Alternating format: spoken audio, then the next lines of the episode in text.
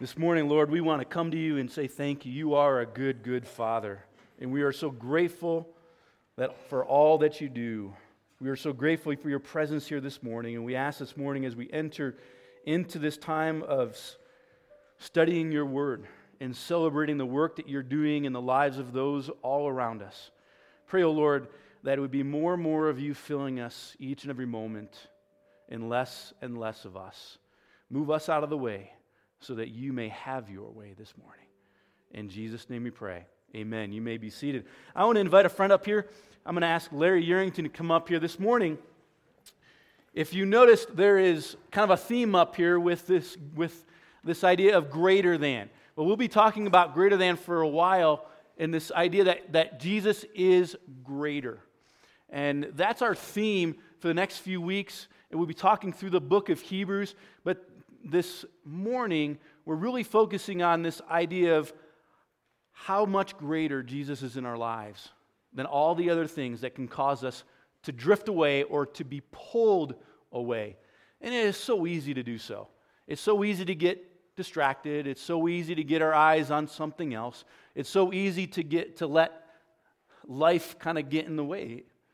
So this morning I asked Larry to come up here and kind of share a little bit about how in his life he has experienced drift and what God has done in his life in response to that. So I'm just going to ask Larry a couple questions and he's going to respond to them. The first one is very simple Have you ever experienced drift in your relationship with God? Uh, well, yes, and uh, of course, being toothless doesn't help. There you go. That, oh, I need to get this up. you can hear me.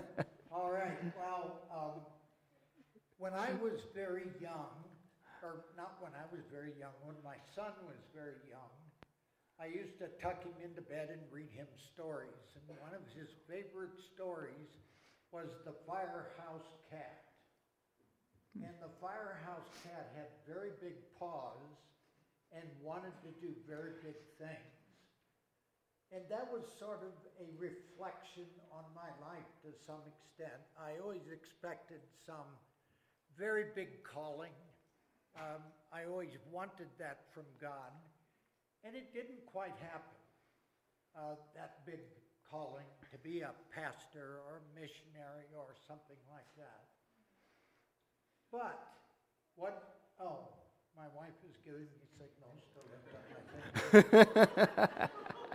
so, um, since that didn't happen, that caused a little drift in my life. I couldn't understand why, why God didn't show up in a fiery bush or something and invite me into some big mission uh, that he had planned for my life. But just the other day, I was reading the story of Esther. And if you haven't read the story, it's a wonderful story. It reads like a novel. And as it turns out in that story, a very beautiful Jewish young girl uh, became queen in the court of King Xerxes.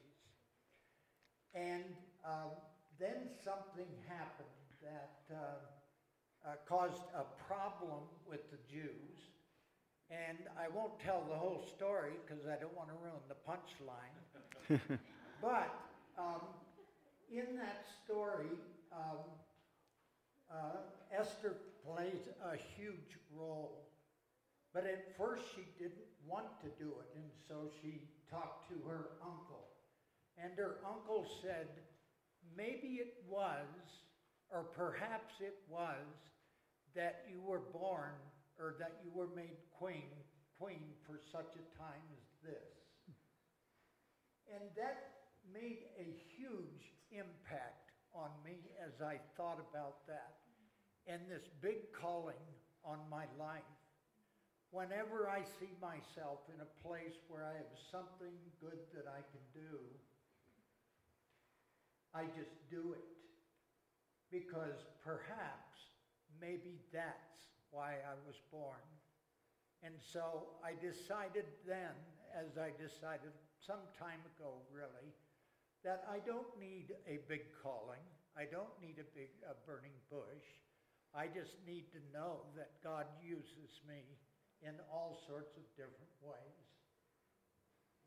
I think the other reason that I uh, slip or uh, Drift. drift, right, drift, is that uh, I don't like authority.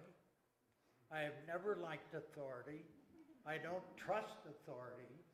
And so uh, it has caused a few problems in my life.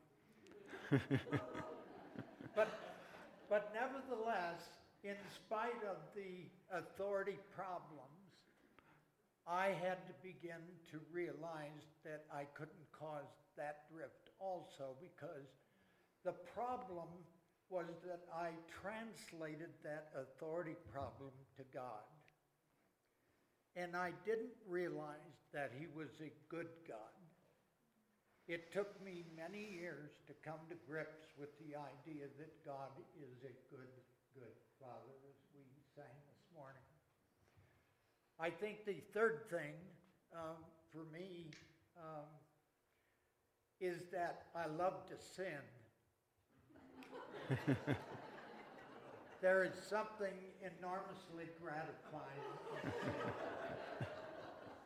it causes me to laugh and it causes me uh, great joy in the moment, but perhaps not later.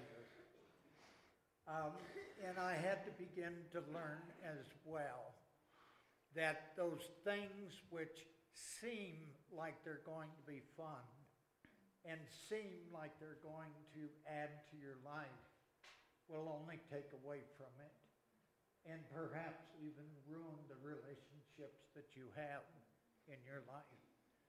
And so once I begin to realize that, I didn't drift quite as much.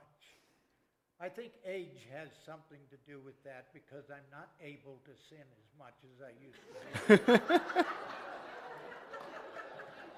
so, so at any rate, uh, that's that's kind of my story. Okay.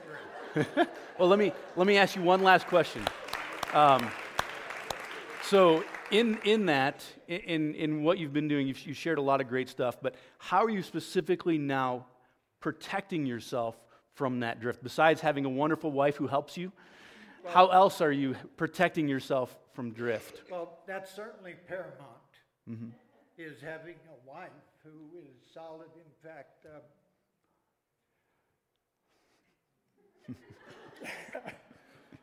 we know you're very blessed. I am. I'm very mm. blessed to have the wife mm. that I have. She is my rock. I'm not very good spiritually. I try to stay in the Bible. I try to pray. I'm not a good prayer. Um, I study the Bible, but it becomes more an intellectual exercise than it does a spiritual exercise. But she is my rock. And there are other people, friends in my life, that are rocks for me. And if it wasn't for that, I think that um, I would drift a lot more. Mm-hmm.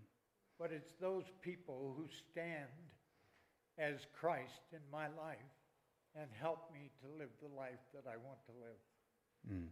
Thank you, Larry. I appreciate it. You appreciate it, brother. Thank you.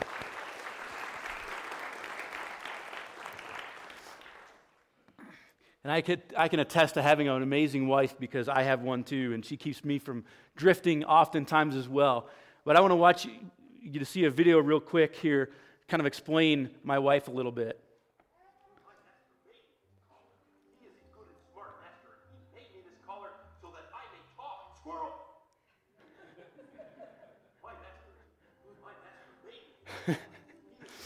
So, Squirrel, I'm sure you've all seen that movie Up. It's one of my favorite movies, and this is one of my favorite scenes. Uh, this came out quite a while ago, but uh, a fun nickname we have for my wife is Squirrel because she has this ability to be distracted very easily. In the midst of of a conversation, she just gets distracted. And whether it's an elk or something else, um, she just very easily gets distracted. And so we have a lot of fun with that. And uh, if you're familiar with, with Dory from the other Disney movie that I can't remember the name of at, at the moment, she has that same, yeah, Finding Nemo. She has that same problem sometimes, forgetting what she was talking about and then all of a sudden talking about something else. And uh, so we have fun in our house doing that, uh, and uh, we, uh, we enjoy that. But this idea of drift, how often do we have these moments just like the dog? We'll be focused on God, we'll be doing really well, and all of a sudden it's like, whoa, what was that? And we get totally distracted by something what looks like fun or interesting or entertaining or something that looks like it's worthwhile that causes us to just turn from God or change course or begin to move in a different direction because of how pleasing or enticing or interesting it may seem. This morning, we're going to be looking at Hebrews chapter 2, verse 1 through 4. And this is a warning that the writer of Hebrews is giving to the Jewish nations and Jewish Christians and saying, pay attention. So, this morning, what we want you to do is pay attention to this warning because it's very, very important. But along with the warning, we want to give you some practical advice and practical tools to help you know how to walk through life every day and avoid the drift. So, if you'll turn to Hebrews chapter 2, we're going to read from that scripture here. I'm going to be reading from the NIV, but as we read through this, I want you to listen very, very carefully to the way in which the author presents this warning. So we start in verse 2. It says, We must pay the most careful attention, therefore, to what we have heard, so that we do not drift away. For since the message spoken through the angels was binding, and every violation and disobedience received its just punishment, how shall we escape if we ignore so great a salvation. This salvation, which was first announced by the Lord, was confirmed to us by those who heard him. God also testified to it by signs, wonders, and various miracles, and by the gifts of the Holy Spirit distributed according to his will. So this morning, we are asked to pay careful attention. Are you listening this morning? And what are you listening to? As a coach, I've been coaching for over 20 years, several different sports soccer, powerlifting, uh, martial arts, and, and others. But soccer is the one that I've spent the most time coaching. And I've coached ages 8 all the way up to, or I guess 5 or 6, all the way up to 18. And so I've had experience at all levels. But one of the things I have noticed doesn't matter the age of the students, doesn't matter the age of the kids, they all have something in common a very short attention span. And it comes out in lots of different ways. So, just a few days ago, we were on the soccer field, we're going through our practice, and all of a sudden, this helicopter comes flying out of nowhere and begins to circle and do these maneuvers all around the field. You would have thought that these high school students had never seen a helicopter before. Because it didn't matter that we were standing there with a soccer ball at our feet, the coach was talking, and we were trying to keep their attention. And wouldn't you know it, every one of them was turned around watching this helicopter. Even so, even to the point where one of them said, Could you please just wait until the helicopter lands? Because we want to watch it. And to be honest, I was having a hard time paying attention too, because it was, it was pretty cool. But that happens so quickly, even in the midst of something so important like soccer, because it's the best sport, just so that you know that. You don't have to worry about the Broncos today. You know, soccer's happening too. It's much better. Um, I'm a little biased. But when we're there standing there around the circle with the soccer balls at our feet, we're being distracted by something else that in the moment is more important.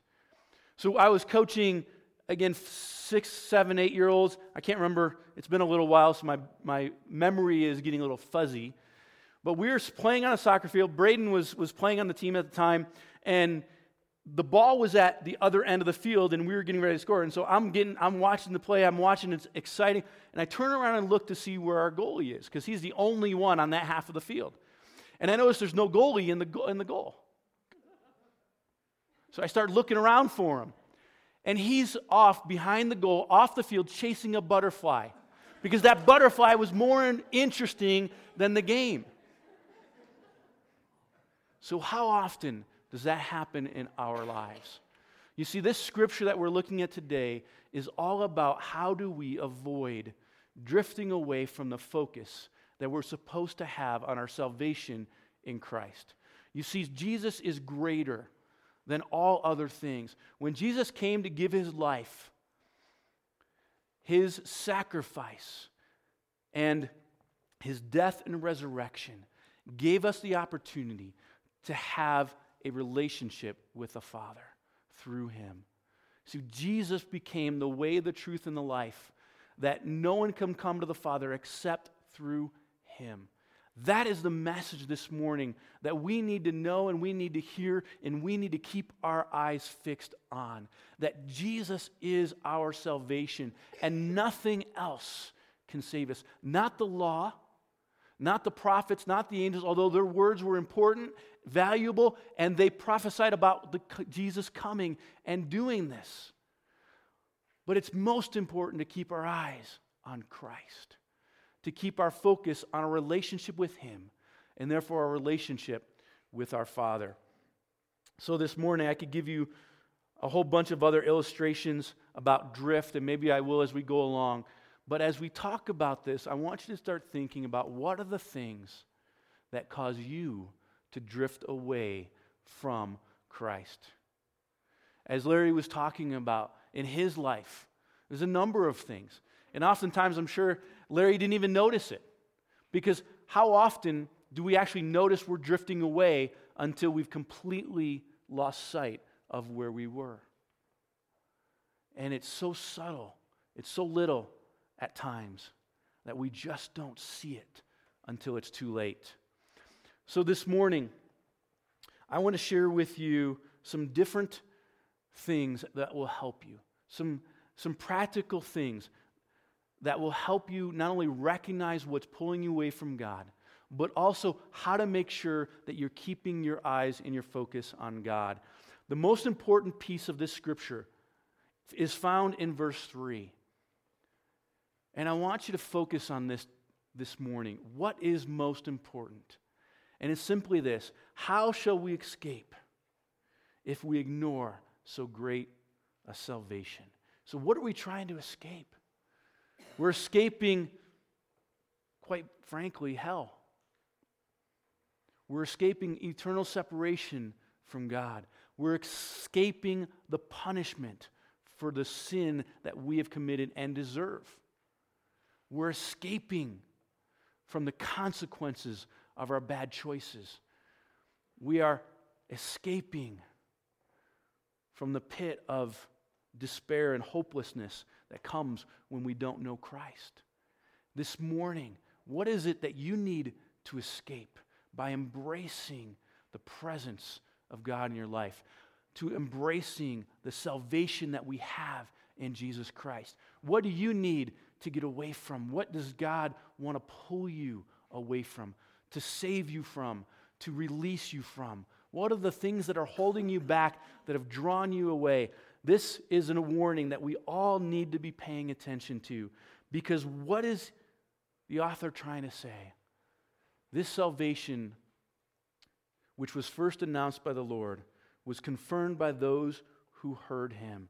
You see, as Jesus shared that message himself during his time in his life here on earth, the disciples then took that message firsthand and shared it again. And today, we share that same message in our lives. As Jamie was talking about the, the gentleman that works at Brownfields Martin, many of you are taking this very message and sharing it in very real, practical, and obvious ways to him.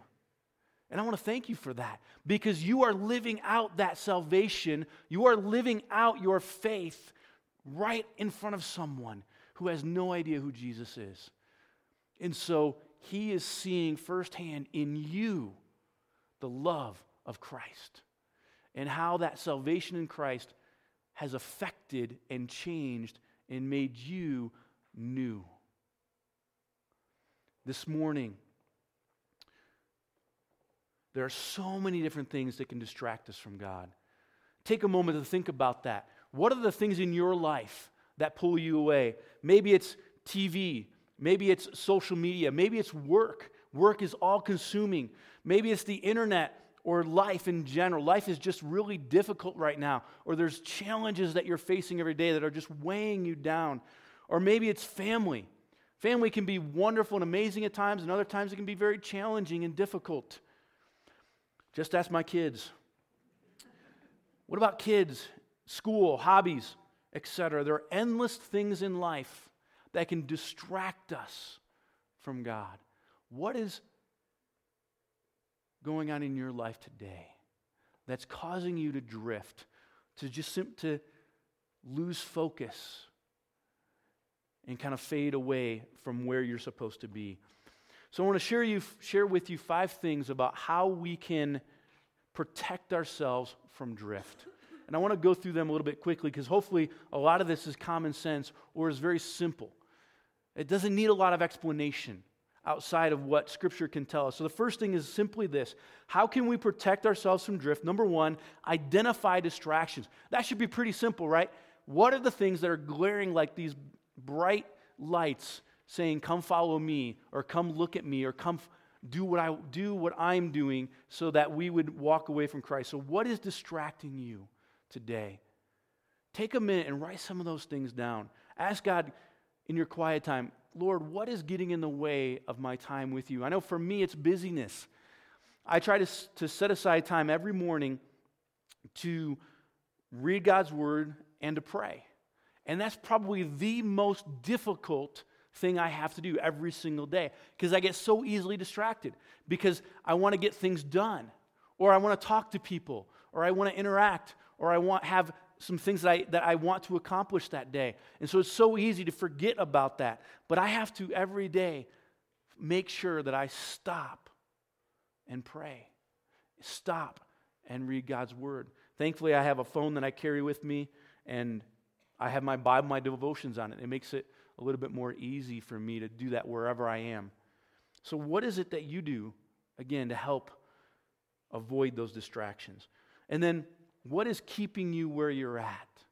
Some of us just feel stuck in the mud or stuck in a place where we just can't move out of. We're stuck in that distraction. We're stuck in that thing or things that are keeping us away from focusing on God. What's keeping you there? What is that distraction that is not only leading you away from God, but what is stuck? Why aren't you turning back and going to God? What is the pleasure or the allure or the, the thing that that sin or that distraction has a hold on you so tight? And once you identify that, begin to give it to God so you can come back to where He wants you to be. The second thing is avoid regrets. And I know this is something that I have to do every day because I know I've, I've shared this story before, but when I was a teenager, I had an opportunity to share my faith with a, with a friend. He had been a friend since, since elementary school. We kind of drifted away in middle school and um, in high school. He had really messed his life up with drugs and things, and he came to me and he started talking to me and asking me questions about, about God and stuff. And to be honest with you, I was too afraid to talk to him about it because I didn't know what I didn't know what to say. I was afraid. And so, over the course of about three or four months, he kept asking questions. I kept changing the subject over and over and over again. And then the last day of school, he was killed. And I never had the opportunity to share with them. Those are the kinds of regrets that we have to live with sometimes. But you know, the, the, the cool thing of that story was another friend of mine who was a, a mentor came and, and shared with us as a group that he had the opportunity to share Christ with Scott before he died. But what are the things that we regret because we didn't step up in obedience when God said, Follow me? Or what other regrets we had when we followed that alluring sin or that alluring distraction? And because of it, we missed something God wanted us to do over here.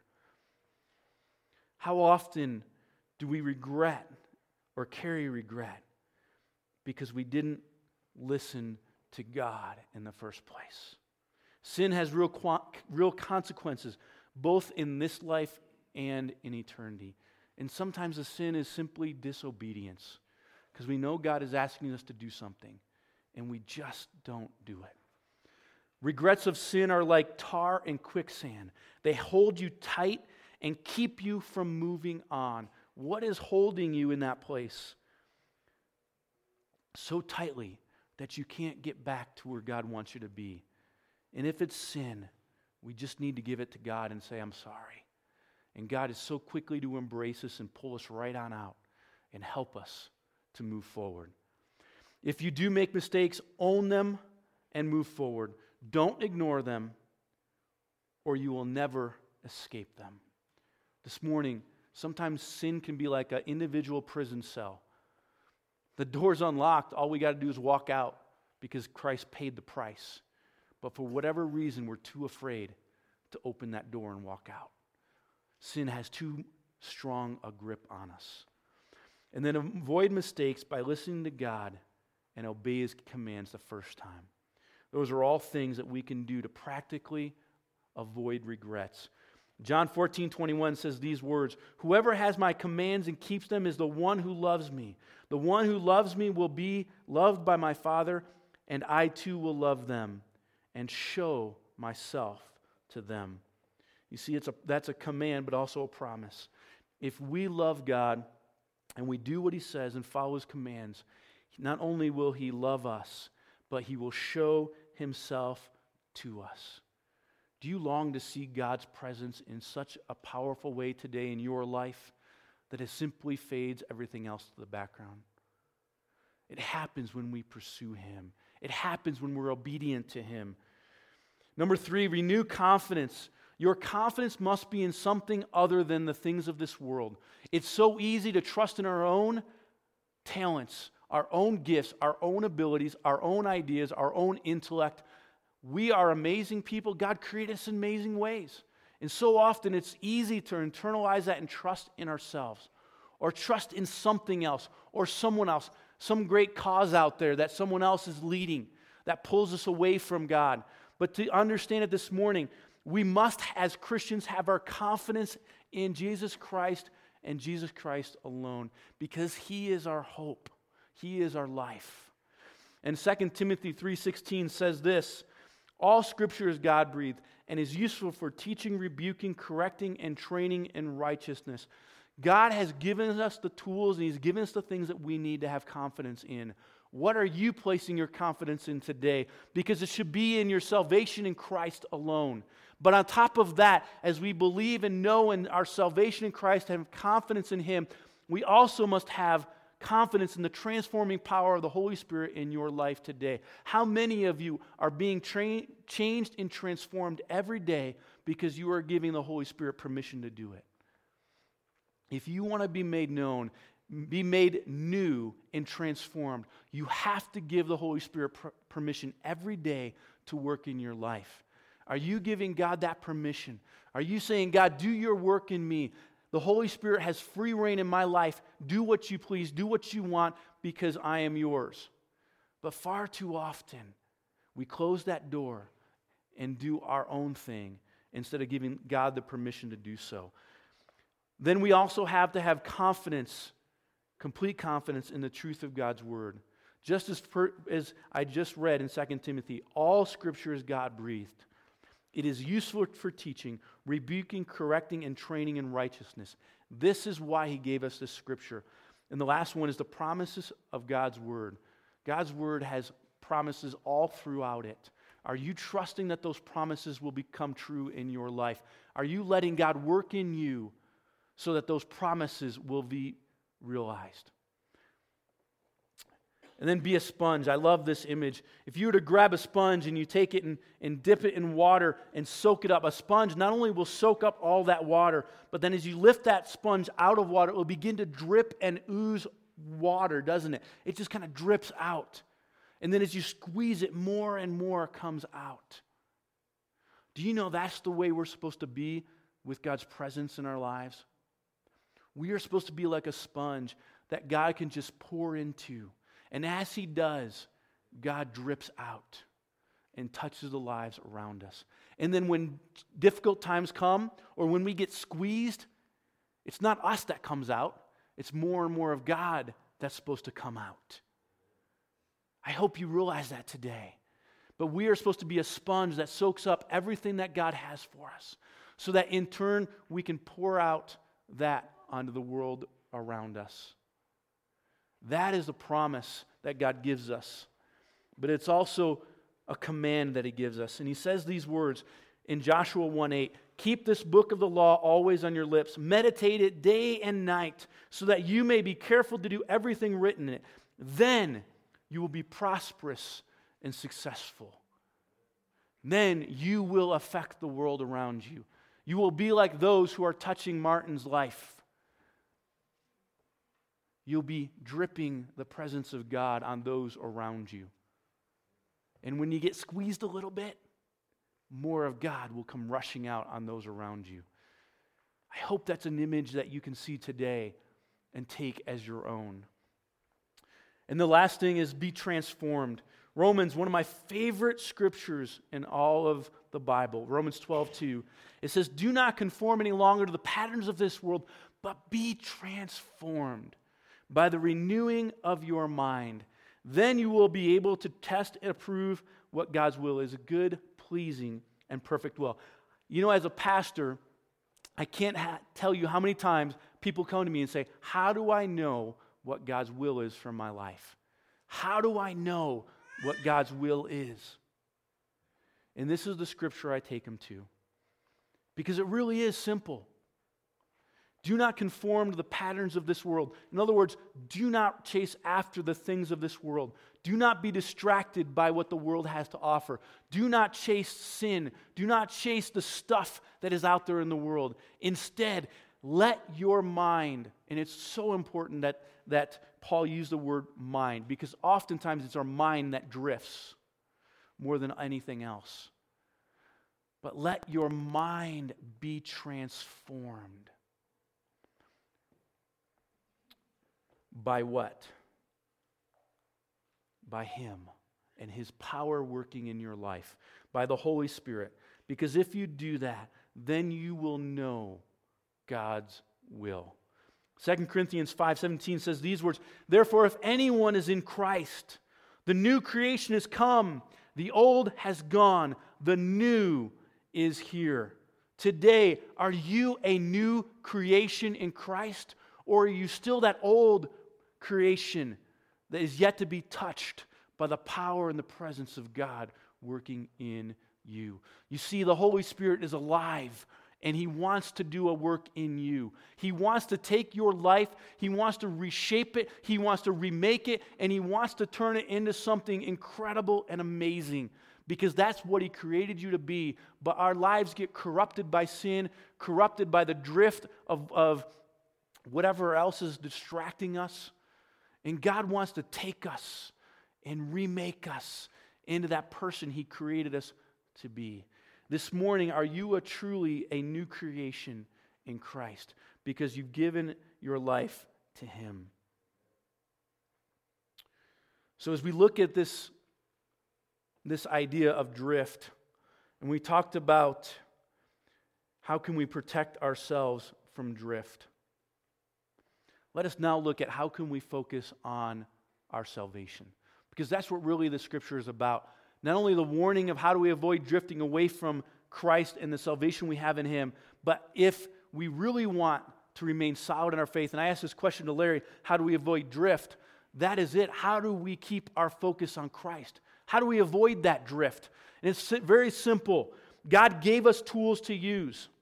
In Galatians chapter 2, verse 20, it says, I have been crucified with Christ, and I no longer live, but Christ lives in me. The life I now live in the body, I live by faith in the Son of God who loved me and gave himself to me. Right there is a simple answer. Are you living that out today? Are you trying to li- still trying to live your life on your own terms?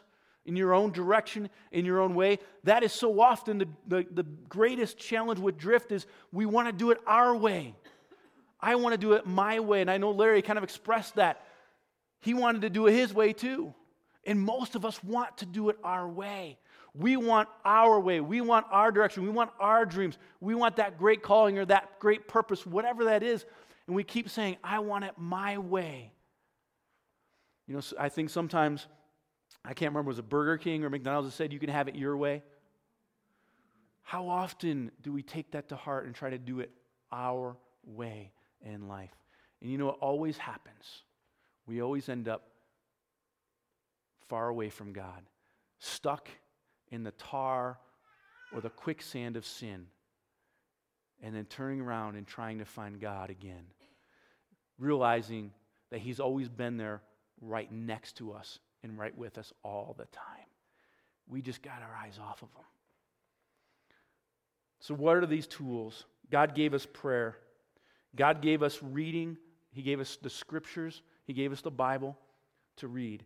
He gave us the opportunity to share our faith and tell others about Christ. He gave us worship. Isn't it wonderful to be able to worship together, whether it's through music and the amazing team we have up here that leads us every week?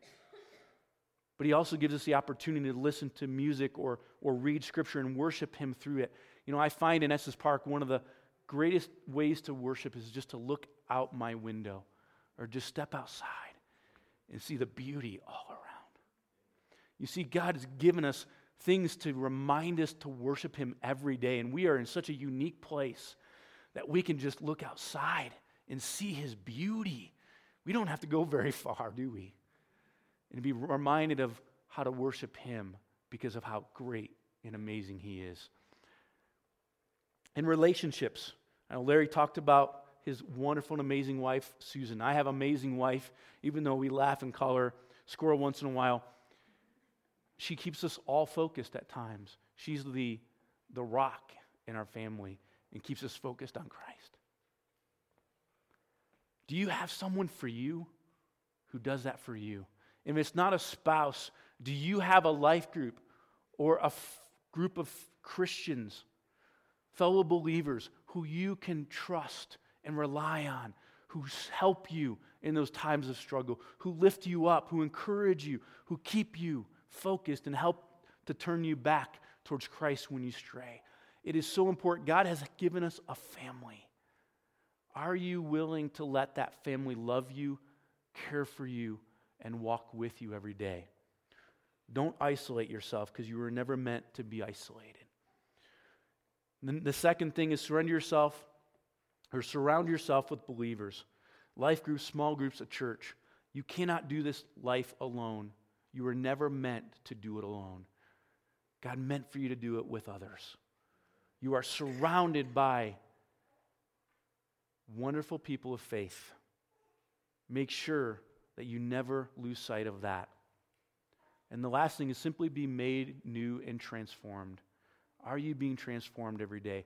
One of the things I've learned in my faith is I grow more when I have an opportunity to share my faith and have others invest in me. You see, when people are feeding me and then I am also feeding others, my faith grows significantly because I watch the amazing things God does through me and around me and in me. Are you experiencing that today? Are you letting God work on you by letting other people feed into you? And in the same way, are you letting God use you to feed into others? Because every single one of you has the ability, the opportunity, the gifts, the talents, and the presence of God to feed life into others through Christ working in your life. Are you letting Him do that every day? Ask yourself this question every morning God, who can have an impact on me today? Help me not to miss it when you want to speak to me through someone else. And in the same way, God, show me every day who you can use me to influence for Christ. It might be a Martin, but it might be someone else that you would never think of simply because you said yes to God. 2 Corinthians 5:17 tells us these words. Therefore, if anyone is in Christ, the new creation has come, the old has gone, the new is here. My hope and prayer for you, each and every one of you today, that you can say that scripture with the greatest confidence today that you are new because Christ lives in your heart. But if he doesn't, there's no better time than right now to turn your eyes back to Jesus, to turn your focus back to your relationship with him, and to ask God to pull you out of that drift and put you right back focused on him. I don't know where you are today, but here's your challenge.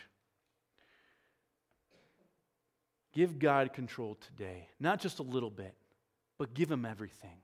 Don't just give Him a seat, but give Him the steering wheel.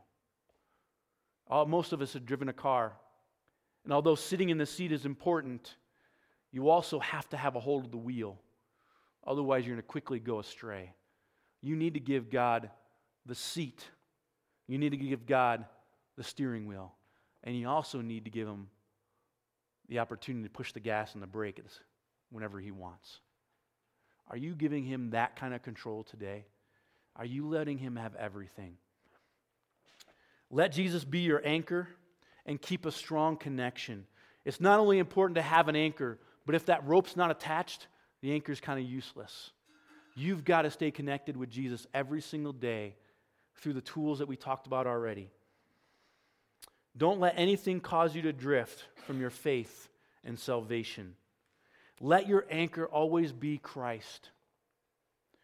And always keep your heart and eyes focused on Him so that not only are you connected to the anchor so you don't drift, but you're on a solid foundation that is Christ. Then He will turn you loose on the world. And you know what we really need today? We need a whole lot of sold out Christians who are totally and completely being transformed by God, set loose on the world, not sitting here.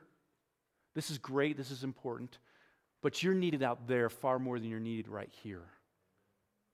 Because the world is dying, the world is lost, the world is desperate, and the world needs Christ. And so we need to be willing to step out of this empowered by God because this is this should be like a celebration this should be like a rally. This should be like the place where we get fueled up so we can go out the rest of the week and share our faith every single day. This is where we get recharged, re energized, and set loose. Are you ready to be set loose for God today? I hope you are. I'm going to pray this prayer, and be, and I'm going to do it slowly. So I'm going to challenge you to pray this with me. You can do it silently or out loud, but I would challenge you to pray this prayer with me. If you want to truly let God have you and do what He wants with you, to send you, to change you, to empower you, pray this prayer with me this morning.